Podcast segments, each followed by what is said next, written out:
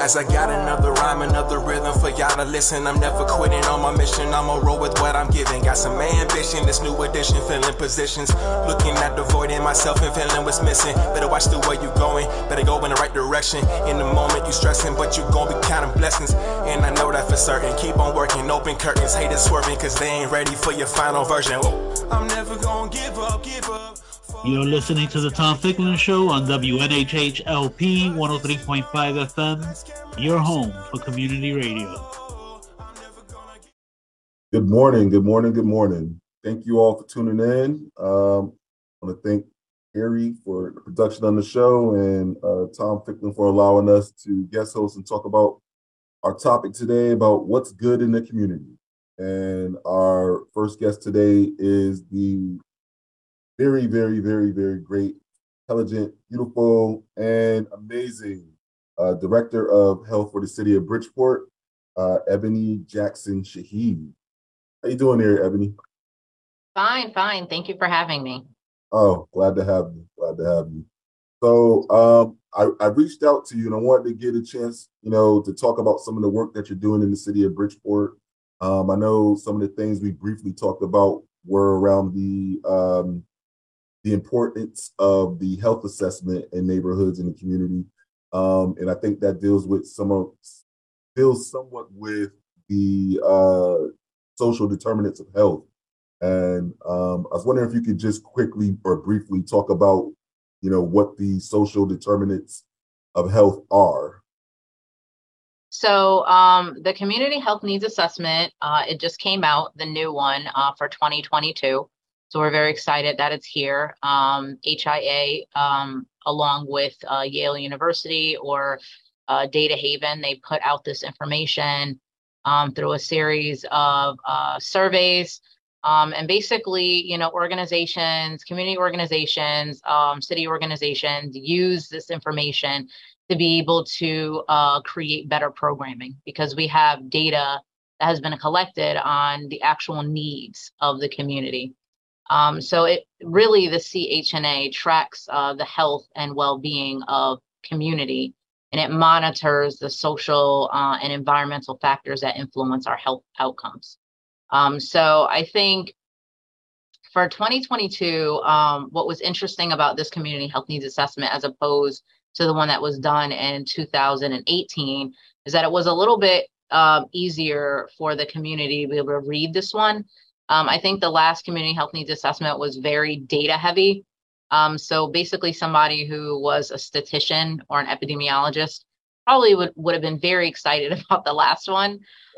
Um, where this one, not to say that the data um, doesn't mean the exact same, but it just it was easier for any community member, regardless of your scientific background, to be able to read the information and interpret exactly what it means so I think um, this community health needs assessment would will be a little bit more effective when it comes to the community being able to understand what some of these social drivers of health actually means and how it impacts them and their community. So I think um, some of the things that we're focusing on uh, at the Bridgeport Health Department and really just trying to um, get across to the community. We started this Black History Month um, event series of events. And we basically um, use the community health needs assessment as our basis of information um, to basically talk about some of the things that have already been impacting the black and brown community. And then you know just using this as a visual so that they can actually see like oh wow there's there's some real serious data behind some of the things that we're going through in day-to-day life and so the things that we've been focusing on have been like education access and quality, healthcare access and quality, economic stability, um, some social and community, child well-being, um, those, and then those will be considered the, those will be considered the five tenets of uh, social determinants of health, right? The, the things you just listed off, the neighborhood and built uh, environment and social and community context. Exactly, exactly. Um, neighborhood and built environment. So it's, it's just uh, some other ways of saying those things. Um, but this is what we have been focusing on. And to be honest, it's been it's been very beneficial Um, we had our first event on the 3rd. Uh, our second one was on the 10th, so it was this uh, last Friday. And we have our third event coming up on Friday, the 17th. This one will be talking about beat the odds. And we're just talking about beating the odds with increased education, whether that's formal or trade, um, building on our economic stability, talking about financial literacy, homeownership, and entre- entrepreneurship. And I think some of those uh, terms people say, well, what, what exactly does that have to do with health outcomes?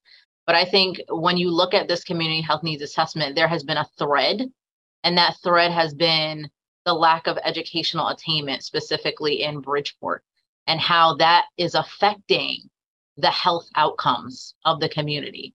And um, I think, you know, in our first event, uh, we had a lot of parents and, you know, they were, they were kind of shocked um, because I think sometimes they don't put two and two together. Um, mm-hmm. but our educational attainment basically is a it's a determining factor to where we can live, the community we thrive in, the food that we eat, the healthy decisions that we make when it comes or healthy choices that we make when it comes to food. Um, it really is a, a big determining factor into even the length of time that you will live. And so um, it, it's just really important to get to the root of some of these issues, um, especially health issues, and um, and really start talking about them, even if they're uncomfortable. Um, and so um, we're really excited for this upcoming one. Um, it's going to be at Kindred Thoughts Bookstore, by the way, from 4 to 6 uh, p.m. If anybody wants to go ahead and come out and, and join us for that. Yeah, if you can get me that information, you'll uh, definitely be glad to blast it out. Also, you mentioned in this one you were going to be talking about the important role of entrepreneurship. Um, I know with the program uh, that I'm working with and, and, running with the Mayor's Initiative for Reentry Affairs here in Bridgeport, we've partnered with the University of Bridgeport um, to provide some funding for re- for the reentry population uh, to to to be taught and, and receive credits at the University of Bridgeport for entrepreneurship program. They just graduated their first couple of cohorts, so um, I, I, think entrepreneurship and, and you mentioned education is very important, but you also did not say that, you know, in regards to education, that everybody needs to go to college because college may not be for everyone. Mm-hmm. We have different roles and different avenues uh, for people. I think um, one of the things that when, when you're talking about the social determinant of health and those those five key categories around it, um, the non-medical factors that influence health outcomes um, are conditions in which people are born, grow, work, live, mm-hmm. how they age. Um, there are a wide set of factors um, that can sustain health that a lot of people don't necessarily take into account. You, you want to talk a little bit more about that? Sure. Um, well, first, I want to say uh, what you were talking about with entrepreneurship. I think it's really important that um, there is a program for that at UB, right? And that people are actually seeking that program out because I think one of the things that we do in our communities is when we talk about entrepreneurship, that means just I'm just going to go out there and I'm just going to start selling things or I'm just going to create a business without really having the formal knowledge of how to set up a business. And that's why, you know, a lot of businesses fail because you don't have, you're not educated on that specific area. It takes, it, it, it there's actually a method to, to owning a business. It's not, you know, just as simple as, you know, going into business for yourself and and and just putting out products. It actually you should you know either take a course you know there are a lot of self-help you know youtube videos. There's things that you can do to educate yourself about being an entrepreneur. So i think that that's really really important. Um so thanks for bringing that up. In terms of some of the the um other variables uh, that contribute to health outcomes um, when we're talking about social and community or neighborhood and built environment, it is really important um, because those are some things that, you know, in this country that have been set up for a long time for certain communities. There's just certain things that certain communities have been dealing with. Um, and it, we've been dealing with it on a daily basis, and it is essentially harming us. We've seen this a lot in during COVID. I think that for this country, this is one of the first times on a large scale that um, health disparities were brought to the limelight. You know, obviously for us, those who are working, you know, in municipalities or for nonprofit organizations, we already know this, right? These are things that we've been working on forever. But when we actually were faced with it during COVID and people were saying, uh, or people in powerful positions were saying, what's going on? How come, you know, the Black and Brown community um, are dying, you know, um, at a higher rate than others? What What is really going on? And I think what they were seeing is some of that systematic health racism that has been happening in the country for a while. And so, unfortunately, um, a lot of the redlining that has happened in the country, a lot of things, you know, um, where our school systems aren't the best, we're not getting the best education, our health care quality is not the best, or people are not able to access the the health care that they actually need um, because they're underinsured or not insured at all because they're working at jobs which really don't provide them with the level of insurance that they need. We're seeing all this impact, right? And so that has already been happening.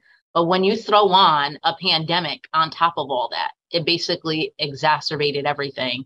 Right. And so you have you have so you have, so in the black and brown community you have the issue of the um, underlying factors of higher blood pressure, uh, yes, diabetes, all these other underlying factors that increase um, morbidity and mortality with uh, the, the pandemic. Then you also, I think you you more um, you most of all would know about just kind of the hollowing out or the lack of resources that for years that have mm-hmm. been away from the uh, the public health system.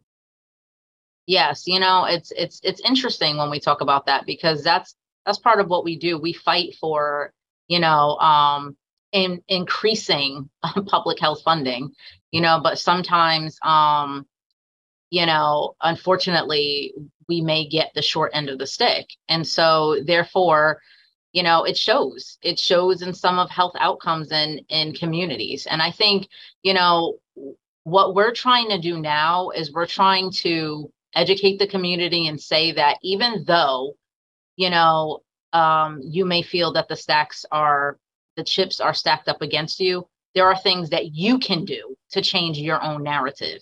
And it's about, you know, being accountable for self and controlling what you can in your own environment.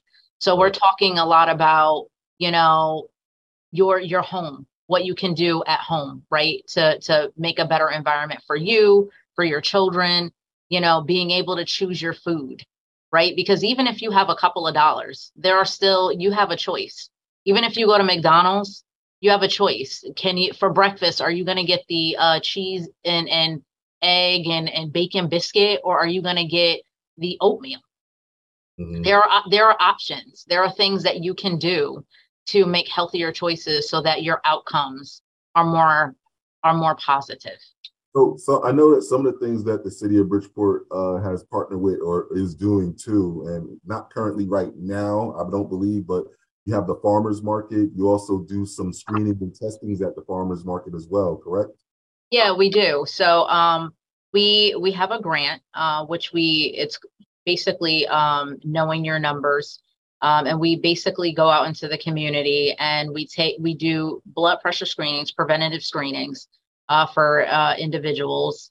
Um, and basically, it's important for them to know their numbers because Black and Brown people um, do have a higher risk of blood pressure, heart disease, diabetes.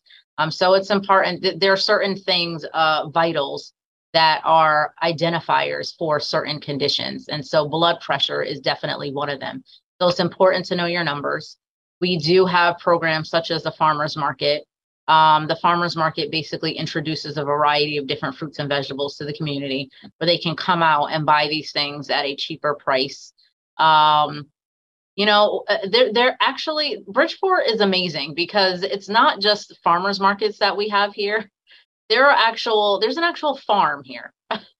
Oh. Um, right. Um, and people don't really know about the reservoir farm. Um, that farm is also open to community members too. You know, they can go and get a, a nice little lot and they can grow their own fruits and vegetables. Um, they can get the help of the farmers from local organizations that you know help them or, or teach them about how to grow certain foods and vegetables in different climates so i mean there are some really you know awesome organizations here in bridgeport that are really trying to pave the way for some alternative um, uh, health methods and and i think it's important that we take advantage of of those opportunities I, I would agree because you just uh, shared some knowledge with me that I didn't have myself.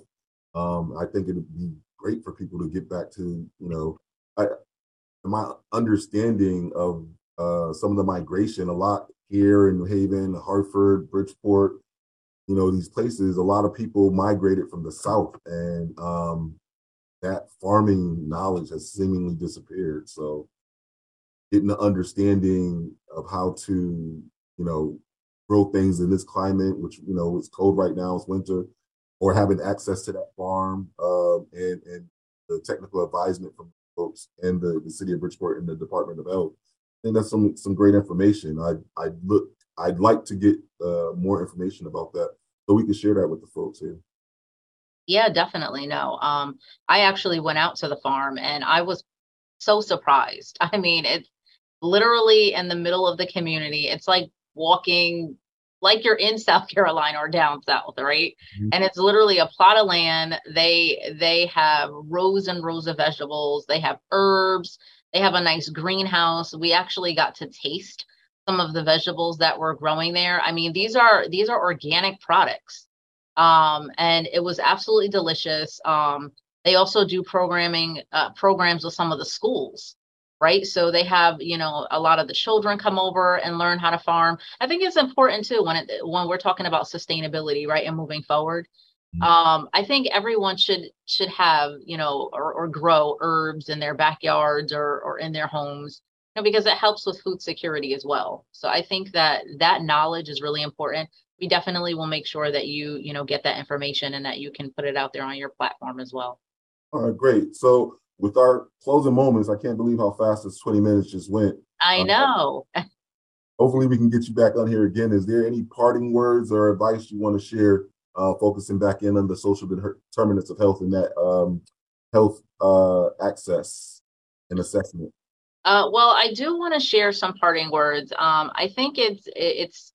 I know people are tired of me talking about COVID all the time, but it is talking about some of that um, just to let people know that uh, moving forward, we are now in the stages where we are living with uh, this disease. And, you know, it's just a reminder that we still need to be cognizant that it is, it is out there.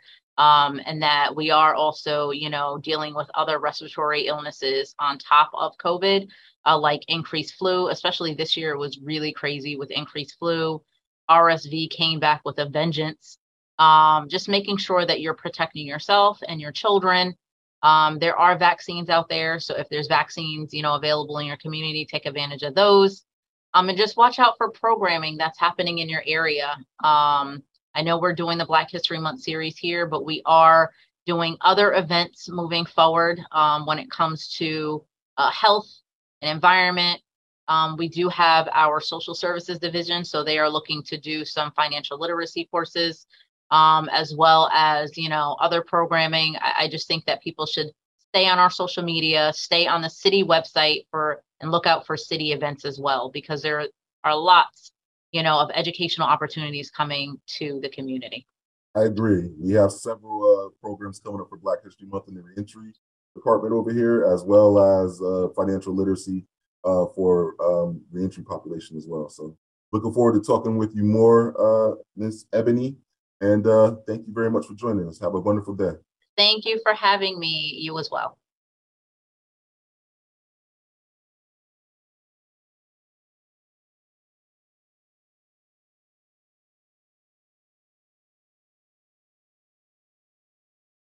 Good morning, good morning, good morning. We have with us today um, James Jetter, who is one of the co-founders of and I always mess this up. Uh, Full Citizens Coalition, as well as many other things. Uh, great works you're doing in the community, sir. Um, wanted to talk with you today. Um, our topic is what's good in the community. So I wanted to hear from you and some of the work that you guys are doing uh, throughout the state. Um, I know you guys have released some information on the uh, gerrymandering and, and um, for individuals that were in prison and how that impacted uh, the, the community and statewide. Um, and then you guys also recently started um, the Frontlines documentary. I'd like to hear more about that. And if you want to, um, you know, toot your own horn, because sometimes we don't get a chance to, let us know what you're doing, what you're about, where you're from. Yeah, um, I'm James Jetter. I'm uh, born and raised in New Haven. Um, uh, resident of Hartford right now. I've been an implant for about six years. Um, so uh, the Full Citizens Coalition was uh, started by Kennard Ray. Um, he pulled me in early, and um, we, we've been, you know, pursuing some uh, legislative advocacy uh, around disenfranchisement. So um, we started off with uh, fel- felony pro disenfranchisement. We're uh, able to pass that bill in 2021. Right now, we currently have uh, a House bill in House Bill 5702, which is to rest- uh, bill to restore the voting rights to all incarcerated persons. Um, and uh, we're hoping that this is the year that That, that means that people can vote even while they're in prison, even while they're in prison, have been sentenced. even even yeah. So there's no you know the uh, eliminate disenfranchisement completely. Um, the report that you're talking about is a report that we co-authored with the uh, Prison Policy Initiative, and um, what it what it highlights in this report is where people in Connecticut who are in prison live, and you know this is only uh, possible because of the the ending of uh, prison gerrymandering in Connecticut, and what it shows is that in concentration, you know, it's our it's our uh, black and brown uh, urban spaces. It's it's the the neighborhoods that um HUD has defined as racial and ethnic uh, concentrated areas of poverty. It's it's the neighborhoods that are most over policed and under resourced, and um, so we when you have communities like that, you know, the extraction of people is the greatest resource in the community. Those uh, those communities are caught in um, this intergenerational disenfranchisement, and it be it it it sits in the community and and and yeah. Well, it, it sits in the communities in, in a very disengaged way. Like there's um there's there's no engagement even amongst those who aren't in, who aren't in the system. Like we don't believe that uh there's any reason to vote. You know, in, in, in large swaths, we don't believe that that's a thing anymore. And um, our lives are completely structured by that. Or go up to the uh the state capitol and protest or lobby. Yeah, Yeah. Mhm. yeah, and, and and to do it as as an electorate, to do it as someone who's who's who's able to say that no, I I turn out with my community. We we we're going to put somebody or take somebody out of these positions, and we're here, you know. And um, that's that's where our communities have um have lost. Other communities have figured it out. They advocate in a particular way. They get far more resources. They uh they stop things from happening in the community. They don't want to happen. They don't want to happen. Um, people fear the loss of their job. You know, like they understand that in order for me to have this position, these people got to keep me in this position. And so those people become their constituents. They become the ones they they advocate on behalf of, and we we tend to lose in those areas. Um, and, and so it's important that um our communities um I, I- we believe at, at the very root of where that's happening at um to be reenfranchised and, and to maintain their rights and to maintain that connection to community um allowing uh, men and women incarcerated to vote gives them an ownership over the neighborhood they've never experienced I mean, they they have the time right now to process uh, what this means and how they can do it. Where a lot of people don't. A lot of people don't have the time to really slow down and think through uh, the theory of democracy. You know, like what is it that this country is supposed to be? What is it that these laws are supposed to do? Um, how effective is voting, and where is it most effective? And we'll see it for us in particular. It's most effective locally, like in in, in our mayoral and our our mayoral races, our council and alderman races, and you know, pushing on these these these these other state seats. Local municipalities, state representatives, state senators. I, I agree. Um, a lot of people seem to forget, or, or not forget, but a lot of people tend to focus on the folks that are incarcerated literally in, in the prison or carceral system and, and tend to forget about that impact of that, that that's having on the community. Say that I mean that a lot of the families that have folks that are incarcerated are also suffering or, or seemingly mm-hmm. incarcerated with them to a certain degree. Yeah. Um, you think that that's part of some of the apathy, feeling that you know you don't you don't have any power? Oh yeah, for sure, for sure. I mean, um, there and there's no example of what it looks like, right? So, um, it's it's such a stronghold and cycle in our communities that that we sit under a weight that we don't understand or know what to do with when it comes to uh, political equity and, building our own capital, political capital. Um, and a lot of it happens because like if if if a generation grows up without any without without any of these conversations taking place in their home, without any seeing anyone uh, think through community, um, how they should vote as a community, you know, if these things aren't happening and, and happening in the home first and foremost, and then not happening in the community, then there's no reason to believe that it's just it is what it is. There's nothing you can do about it. Right, and I I, I saw some of that. Um, at one point in New Haven, um, I was uh, a co-chair in my ward, and just going out. One of the things that I found frustrating was the the how transitory um, some of the neighborhoods that was in my ward was. Um, so when we would go door knocking and get people involved and engaged, we come back the next month or a few months later, and it's, it's somebody different there. It's not the same person there. And then we talk to people about, you know, how to engage. And the power is like, you know, do you want your sidewalk straightened out? You want, you know, the, the roads fixed, then you need to you need to have a voice. Um, and, and found it frustrating. Also in the in the ward that I, I was in, um, we had about 3,000 people that were eligible to vote. And, and we were lucky if we got 700 people out. Yeah. Yeah. Yeah. Yeah. Yeah. That sounds, sounds about accurate. Um, I think that's a, that's kind of the norm right now in our communities that, you know, that 20, 20, 20, 25% turnout.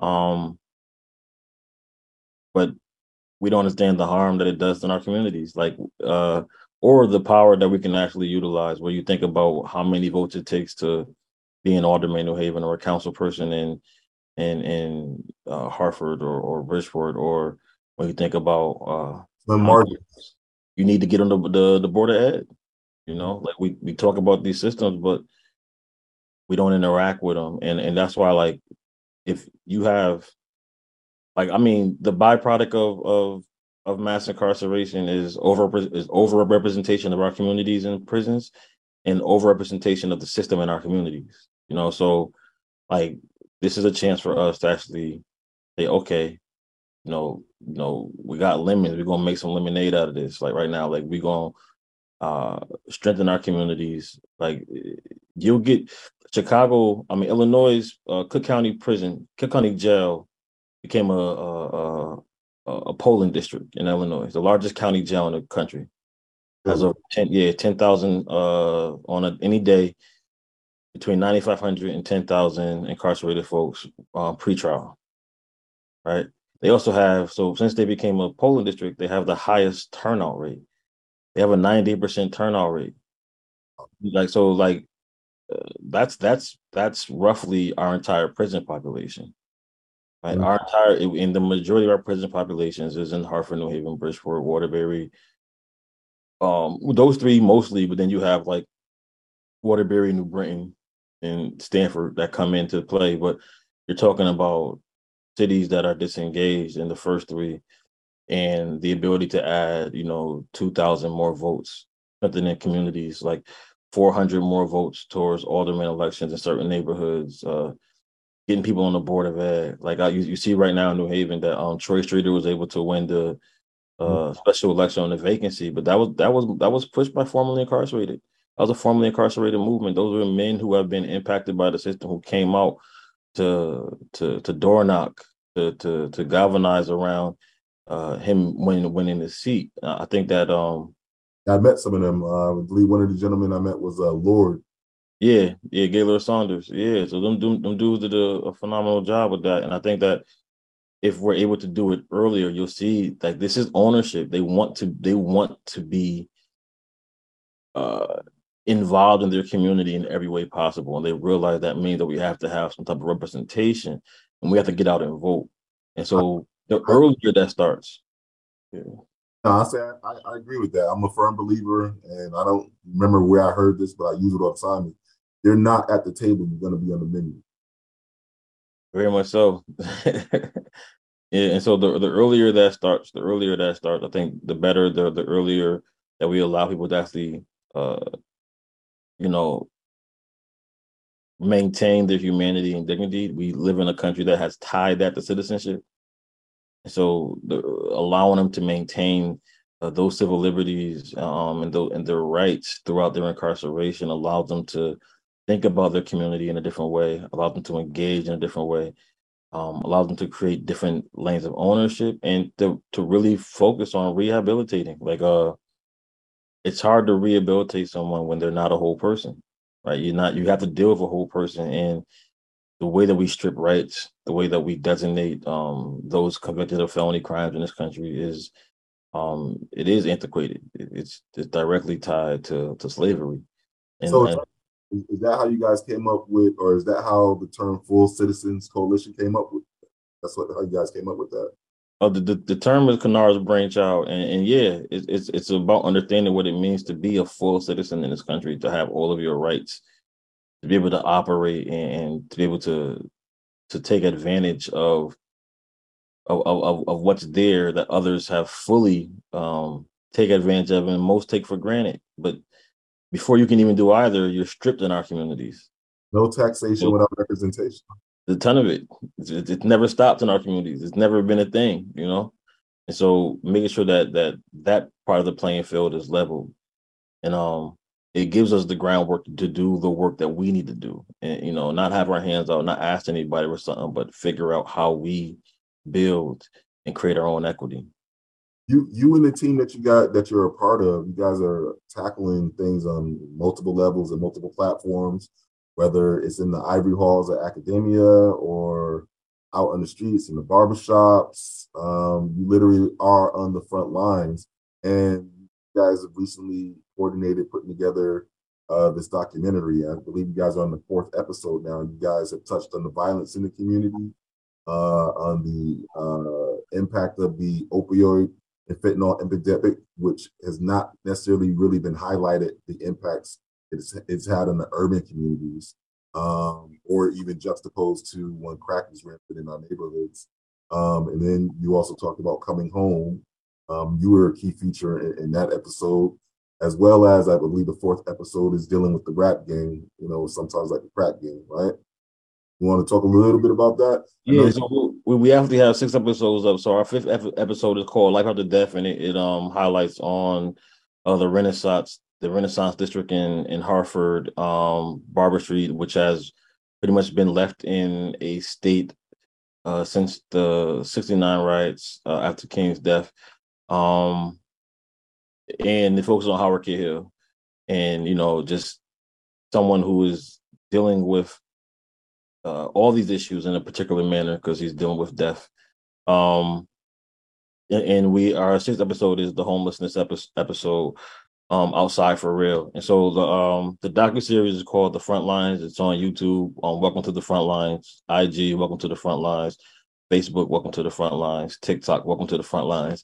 Um, all these links that show clips uh of what we're doing, and the full episodes are on um are on YouTube right now. Um, this came about um in 2021 you know kennard had been thinking through uh just the way that we are viewed um the and and being around like he he does uh work with mark jenkins and andrew woods and understanding the issues like between our work and their work and seeing the community and being from hartford and just having insight it was just like you know let's let's let's put something together that highlights the work that's being done around these issues because it doesn't get done. That part doesn't get done. You know, we we get particular narratives around around ourselves. We know we see black men mostly either dead on the ground or the back of police cars, but we don't see them at the forefront of issues, at the forefront of innovation, um, at the forefront of trying to uh, save their community.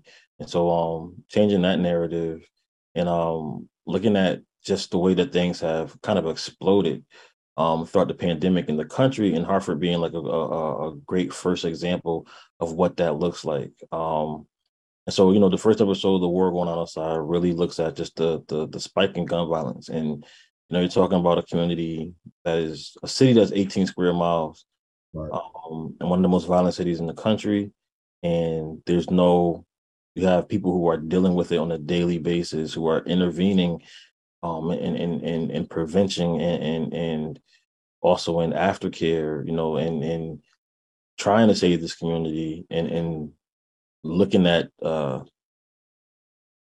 just, just, just, just, just what that feels and looks like and the work that they've been able to do, the lives they've been able to save. Um, in spite of all the loss, they've actually saved more lives than they've lost.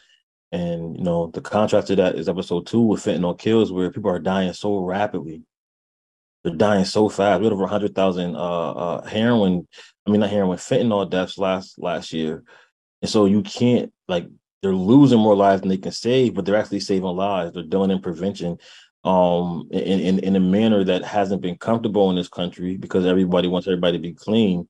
And so harm reduction is you know super important because everybody's not ready to get clean and, and you need to but they need to be alive in order to get to that place they got to be alive and so you know, looking at the work that um, Connecticut Harm Reduction Alliance does, and uh, know, the life-saving measure that that that that they've taken by moving in uh, uh in, in in harm reduction as opposed to just recovery, because you know, uh, homelessness has spiked because of the fentanyl uh, uh, epidemic, as well as you know for other reasons. And I mean, I, th- I think that you we do probably the most uh 360 like holistic view of, of, of what's happening in our communities um, and look at it through a lens that that that isn't often put out front.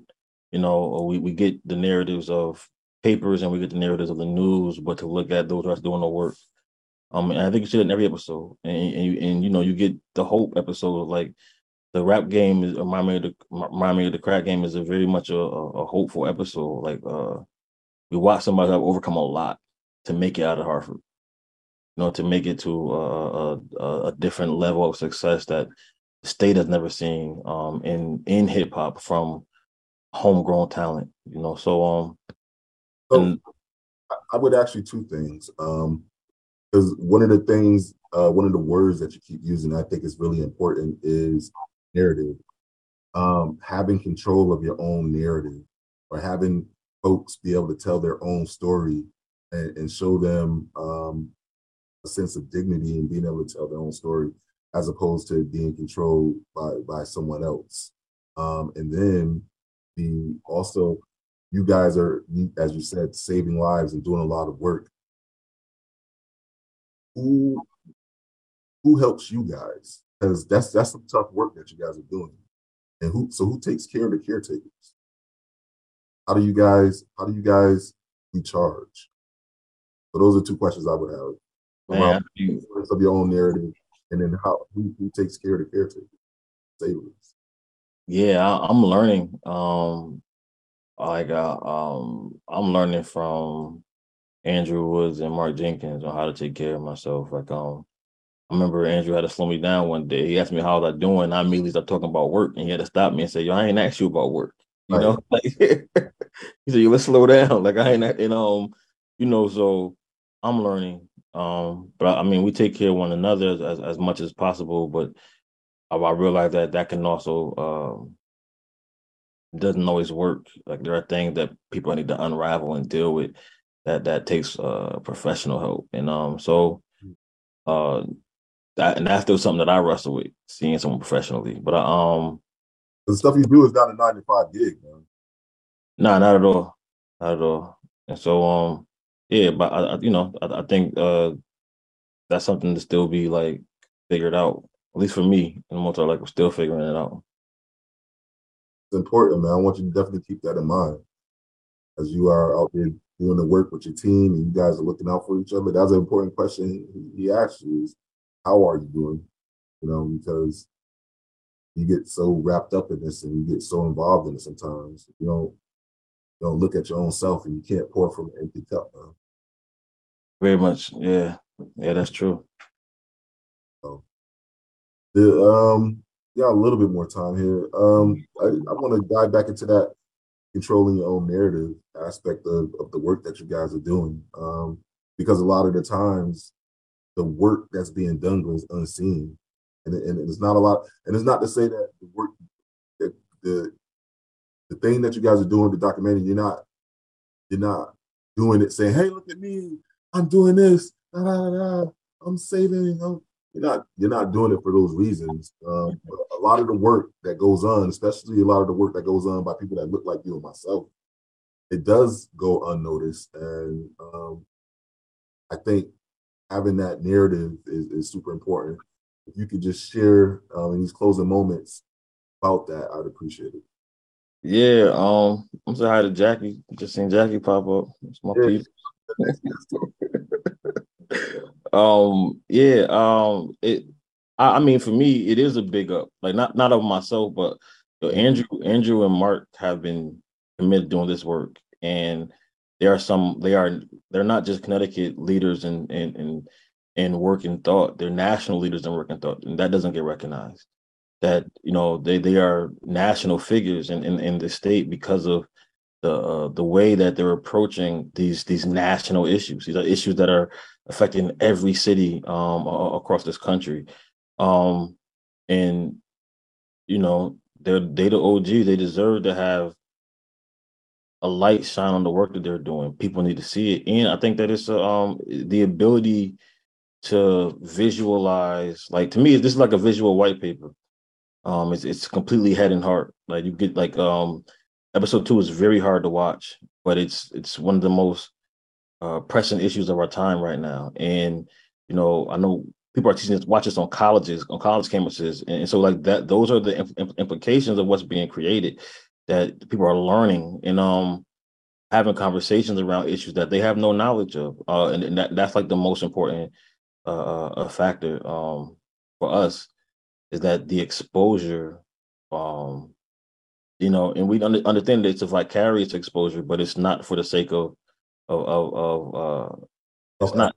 Yeah, it's not National Geographic. You know, this this is like here's the issue. Here's those who are working on it, and they're really working on it. These are the trusted voices. You know, and that needs to be highlighted. Well, thank you for your time, uh, James. Always appreciated chopping it up with you. I know we keep saying we're gonna catch up. Bring yeah. some haven't done. I look forward to the moment when we actually get to do it, man. Yeah, man. Keep up the great work, and I'm sure we'll be in touch. We're running a lot of the same circles. You're doing great work, all of you and your crew, Mr. Ray, everybody that you mentioned. You know, you got OGs in Hartford, you got OGs in New Haven, OGs in everywhere doing this work. So yeah. appreciate it. Thank you for your time, sir. Thanks for having us. Always. Look forward to having you again. Definitely. Bye, Jack.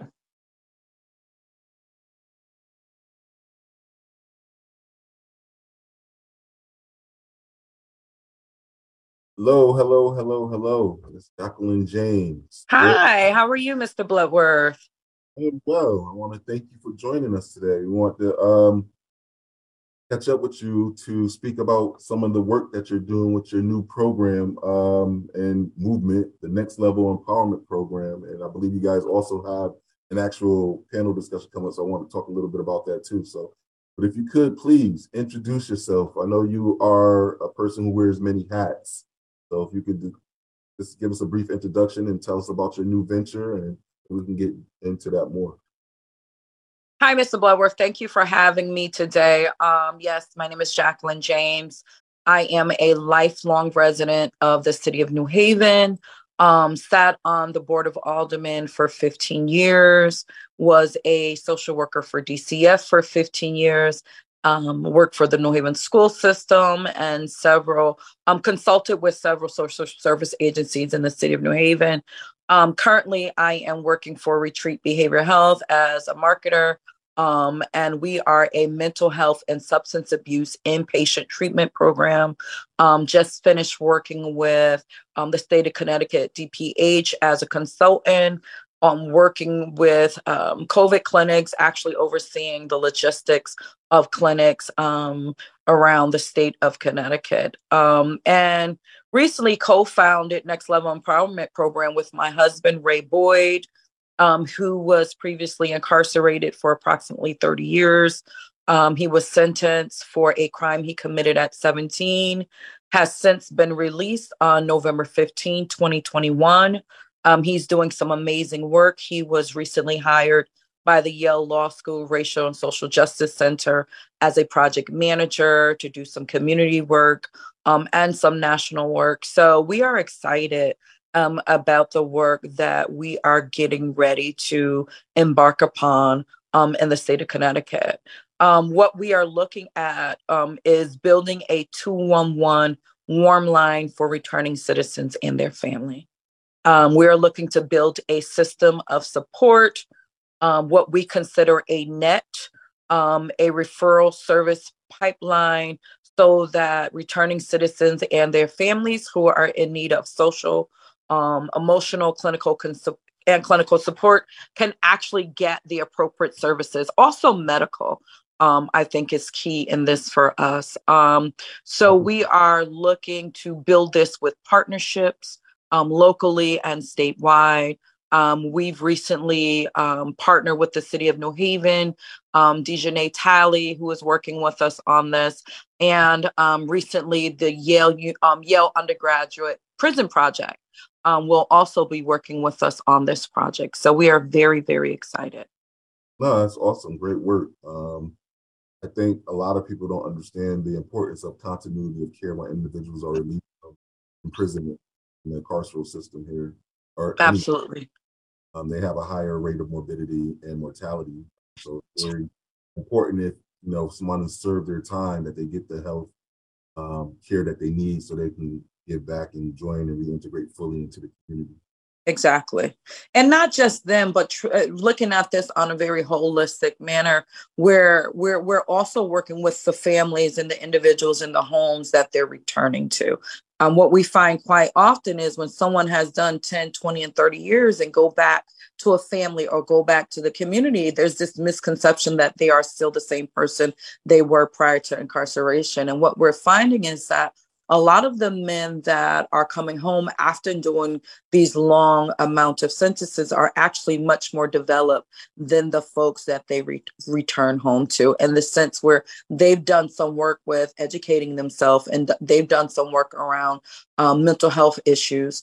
Um, and sometimes there's uh, there's this level of discord because they think little johnny is still little johnny when little johnny is actually 45 and 50 years old um, so what we see is that recidivism is high amongst um, returning citizens. Um, and we see that within the first three years, if we're not providing proper and appropriate services and coordinating care, um, that again, recidivism is is a main issue for those returning home. Oh yeah, definitely. I, I would I, I would counter with you in, in some degree. There are a lot of folks that are released and they come back different than than they were, but there are also some individuals that are released and they may be stuck in a moment uh, and traumatized. Whereas the world has moved on, they may be stuck in that moment, um, however young that they were when they went in. There is, as you said, there's a lot of trauma to be dealt with, and some folks may not have necessarily dealt with that. And then also the reintegration into the family can be tough. Uh, I think there are some models out there that look and say that it's important to start that work, um, or actually reentry should start as soon as somebody is entered into the system, but it, it doesn't often happen.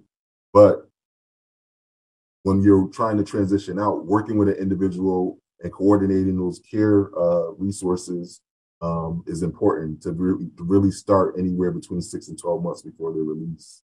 And and um, Earl, you're absolutely right. Our plan is actually to work with them at least a year prior to coming home, um, and do do some pre-release work. But there are a lot that are still stuck. There are a lot that have a lot. There's a lot of trauma, and they're they don't deal with that level of trauma while incarcerated for so many reasons.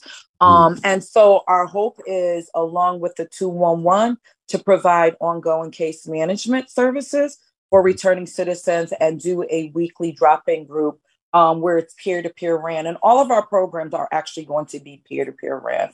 Um, with the exception of myself, again, my husband, and we have a team of returning citizens that will be providing the care and service um, to other returning citizens. We think it's that it, we think it's very important um, that people returning home have someone that can relate and understand um, some of the struggles and strives um, and and their level of incarceration and what that looked like um, prior to and and coming home. So you're absolutely right. Um, we also find that technology is a key component um, that a lot of our returning citizens are having extreme difficulty with. So um, one of the things we do want to focus on is being able to provide um, a very innovative program that offers um, support with technology, interfacing with the cell phone, the ATM, right? Everything. You know, uh, mm-hmm. my husband came home um, and right, our refrigerator, right, has a uh, TV and it's computerized and our stove and and everything. And prior to him being incarcerated, right, it was very different. So, um, and we're finding that a lot of the men and women coming home are definitely having some issues with technology, um, it's important that we strategically offer these classes and services because the working world, right? We have this expectation that they come out and they get a job, but the world in itself and the and the employment that they go into generally will have some level of technology where they need to have a very clear understanding of that. Um, yeah. So you're right. Got about two minutes. Digital literacy is definitely important, but I wanted to focus this last couple of minutes on the community conversation that you guys have coming up with the topic of civic death and a new life for returning citizens. Um, yes. Um, talk a little bit about that. And I do have a comment from some people that I've shared the information uh, with um, that we're the women out on the panel. I know Ray is on the phone. So Ray, can you speak to that? I yeah. see that he's on the call. Yeah. Um, and would love for him to speak to you about the panel um, if he can take his phone off from mute. Have you, uh, is he in the call? Yep, he is on. He just needs to unmute. Okay, I'm on mute. Um, well, with regards to the, the speaking engagement that we have coming up and civic death and what does life look like for the return of citizen, we know that um, well, well, civic death has many different uh, def- many different definitions for the individual that may be uh, dealing with trying to um, deal with perception of what civic death means to him. Civic death to me is just the inability for one to come home and uh, navigate his way back or transition his way back into the community without the barriers that's been put before him.